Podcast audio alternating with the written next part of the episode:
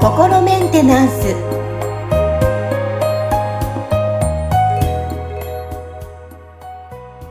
はい皆さんいかがお過ごしでしょうか？心メンテナンス本日もアシスタント三上恵と気候ヒーラーの吉村隆二です。はい吉村さん本日もよろしくお願いしますよろしくお願いします。はい。さあ、皆さんは夏に向けていろいろな計画立ててますでしょうか？もう三上はね、ずっと海ね、こう満喫しようっていうことばっかり考えているんですが、さあ今日はですね、はい。はい。テーマ、夏に向けてワクワク。まあ、そういうなんかね、ワクワクになるようなヒントをちょっと吉村さんからいろいろ、あのお話伺えればなと思います。まあ、ずっとコロナ禍でね、なかなか出かけられなかったっていう方多いと思うんですけど、うん徐々にやっぱりね、人でも、沖縄もそうですけど、観光客の方も結構いらして、えー前の賑わいが少しずつ戻ってきているんですが、はい。はい。さあ、どんな夏に向けてのワクワク話していきましょうか。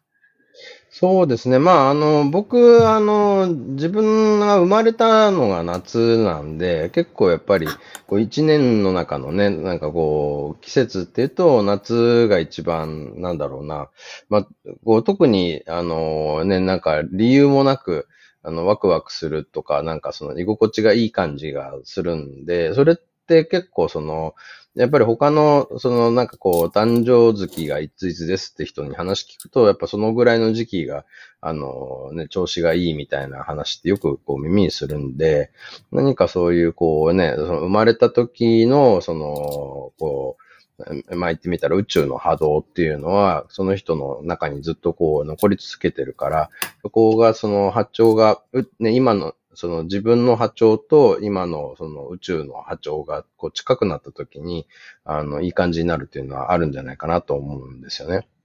うーん。だからまあ、そうするとね、じゃあ冬生まれの人は夏ワクワクしないのかって言ったらちょっとそこはわかんないんですけどね。あの、そう、そうね。リスリスナーさんの人逆に教えてほしいです。冬に生まれた方、冬はワクワクするのかどうか。そうですね。はい。うんまあ僕は個人的にはね、夏は本当にあのね、それこそ花火大会があったり、夏祭りがあったりとかっていうので、なんかすごい、あの、なんだろう、楽しい感じなんですけど、まあね、このコロナになっちゃってから、なんかそういう夏祭りとか花火大会がこうね、なくなっちゃってるんで、まあそこを早くね、復活してほしいなっていう気持ちはすごくありますね。うーん、同じくそうですね。私も夏というか6月末生まれなので、やっぱ、まあ、梅雨明けと同時に、もう私のテンションも上がるっていう上では、あの、やっぱそれもあるのかなっていう。沖縄はね、あの、6月ぐらいに梅雨入るので、そうそうそう、そういうふうに思すけどあ、えー6月末がお誕生日なんですね。そうなんですよ。おーね、今、ちなみにこの収録してる日は6月の末の方なんでね。そうですよ。あ 私実は明日なんですよ、吉村さん。あ、そうなんですか。収。録日、そう、収録日の翌日、明日が誕生日なので、今日はね、ワクワクしてますよ。ああ、いいですね。それはおめでとうございます。はい。少し早いですけど。だからね、今話した気持ちが、あなんとなくわかるって思いました。ああ、なるほどですね。そうですね。もうね、だってい今、沖縄はね、もう完全に梅雨明けちゃってるわけですもんね。そうなんですよ。だからこの時期がすごいもうなんか、梅雨の時期はいつ明けるんだろう、いつ明けるんだろうって思いながら、もう梅雨明けと同時に私のテンション1年の中でマックスなんですね。なるほなのではい。今がもうマックスの状態です。よかったです。なるほどですね。はい。はい。で、やっぱり夏になると、こう、はい今、ほら、コロナ禍で出れなかった方で、うん。やっぱ恋愛するのも、ね昔だったらほら、ナンナンパとかできたかもしれませんけど、はいはい。今ってまあコロン、コロナ禍でなかなかマスクしてると、もうマスク取った時にあれ違う、イメージと違う？っていう方も、わかんないですよ。もしかしたらはいいるかもしれないじゃないですか。はいはい。こう、なんかこう、出会うヒントとか、なんか、ありますかね、うん。なんかでもやっぱね、夏になるとなんかそういう、なんかこう、みんながちょっとそういう浮かれた感じの、あの波長になるっていう感はありますよね。なんかその、例えば、あのーこうドラマなんかもね、夏にやるドラマとかはちょっとそういう、こう、なんだろうな、まあ、あのー恋恋なんだろう、軽い感じの恋愛のど、なんか、を題材にしたドラマとかがすごい多かったりひと夏の恋とかね。そんなね、イメージありますよね。はいはい。ありますね。まあ、あのね、な、なんか多分、まあそういう、もともとだからちょっとこう、ね、いつもの日常と違う感覚で、こう特別なところにこう行ったりすると、その、まあそれによってね、なんか気分がすでに高揚してる状態で、例えば初めて誰かに会ったってなったら、その、なんかこう高揚した気分でその人を見たときに、その、この高揚した感じが、その恋愛の感情にこう近いみたいなので、ちょっとこう、吊り橋効果的なものがあったりとかすると、なんかこう、あ、この、この人ビビッと来たみたいなことがある可能性はありますよね。だから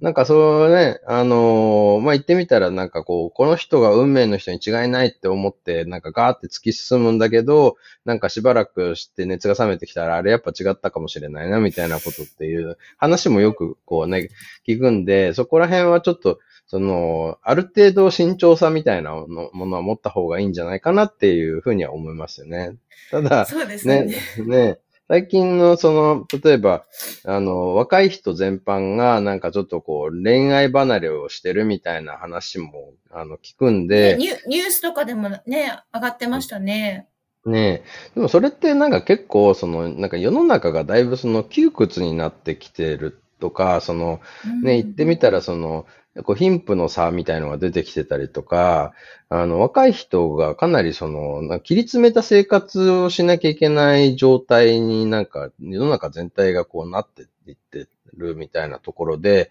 その、まあ、ね、恋愛にするにしてもなんかお金かかるし、みたいな感じになっちゃってるのもあるかもしれないし、あとはその、もう言ってみたら、その、自分に自信がなくなっちゃってる人たちとかも多いんじゃないかと思うんですよね。だからそうすると、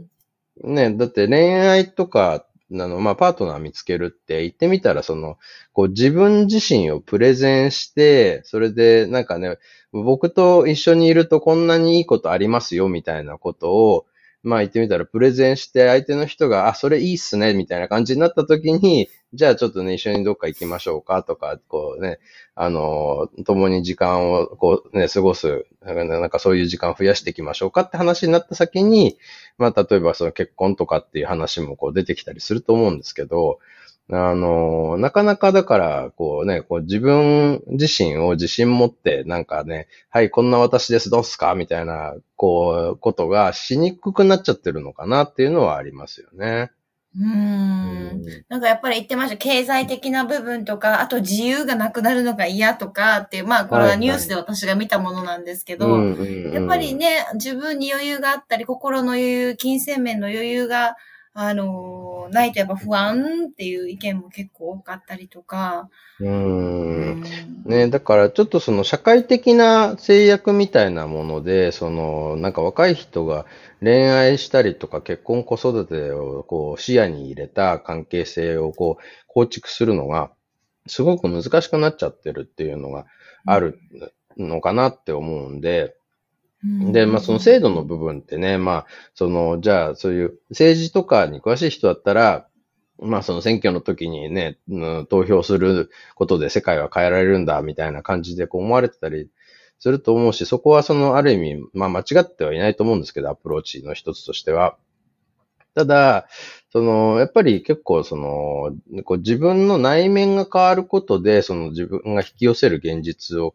あのね、より良くしていくっていうことができるなって僕は思ってて、だからその、こう内面の中にある、まあ言ってみたらそういう不安であったりとか自分の自信をなくしてしまってる要因っていうのを、こうちょっとずつこう見つけて手放していくってことをすれば、まあなんかその、今、今現時点でそこまでその、なんかね、余裕、あの、金銭的な余裕がなくても、自分はこうね、こう、あの、自分の力でこう頑張って、あの、人生切り開いていいけるんだっていうような、まあ、そっちの方の安心感みたいのが得られると、なんかもっとその、なんていうのかな、こう、じゃあこの、ね、あの、ななんだろうな、まあ、自由に好きなことだけやって誰にもこう束縛されないっていう楽しみ方もあるかもしれないけど、この自分が好きなものとかをこう共に分かち合う相手がいると楽しいかもねみたいな感じになってくると、なんかその波長がちゃんと合う人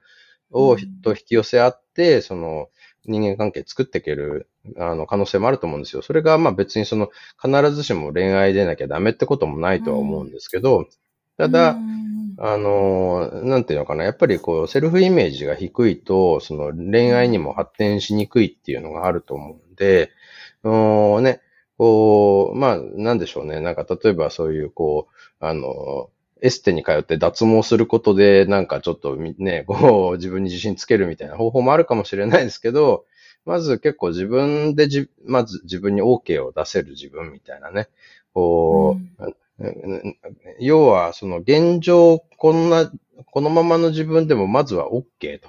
で、だからこっからじゃあね、より良くするにはどう、何ができるだろうかみたいなことが、あの、そういう発想でこう行くと、まあ、なんでしょうね。あの、また引き寄せる人の質とかも変わってくるんで、はい。まあ、それでね、なんかじ、あのまあ、なんだろうな、夏だからとかっていう話とはまた違った話にはなってきちゃうと思うんですけど、あのね、うん、そういうちょっと周りのなんかわーっていうこう雰囲気で、その、こう流されてたのとはまた別に自分軸で、こうね、あの、自分の人生どうしていくか、ど、どんな人とそれをこう、共に分かち合って歩んでいきたいかみたいなことがこうできてくると、まあなんかちょっとね、あの、またそういう恋愛離れみたいなところとはまた違ったこう流れが自分でも作っていけるんじゃないかなって気がしますよね。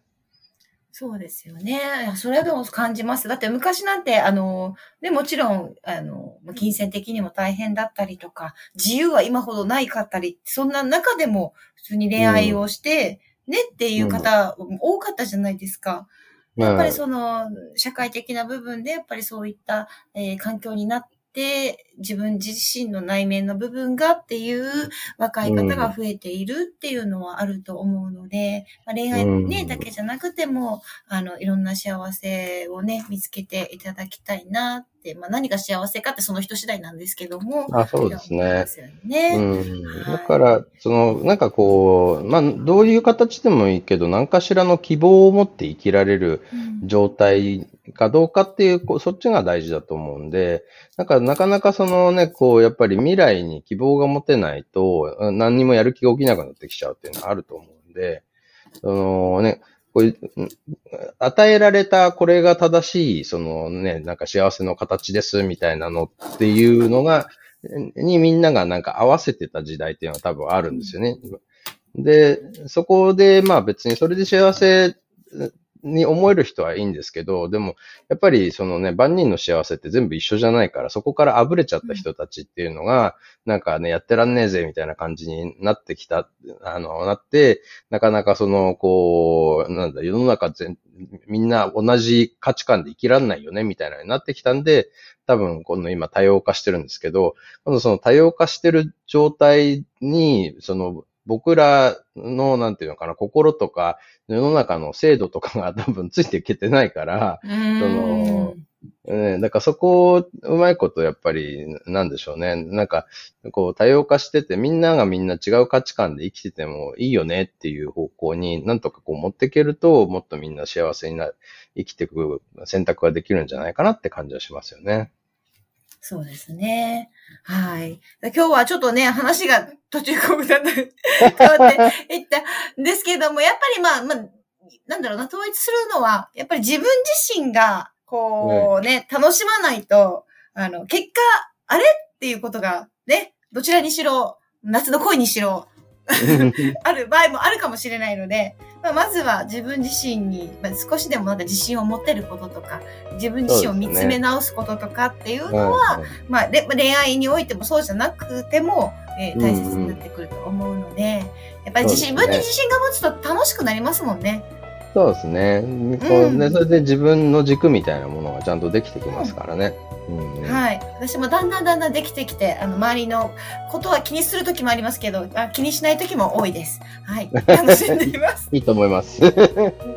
バランス取りながら、はい、生きておりますので、はいえーはいぜひ皆さんもこのね、えーテーマをきっかけにちょっと自分自身見つめ直していただきたいと思います。はい。はい。今日も吉村さんありがとうございました。ありがとうございました。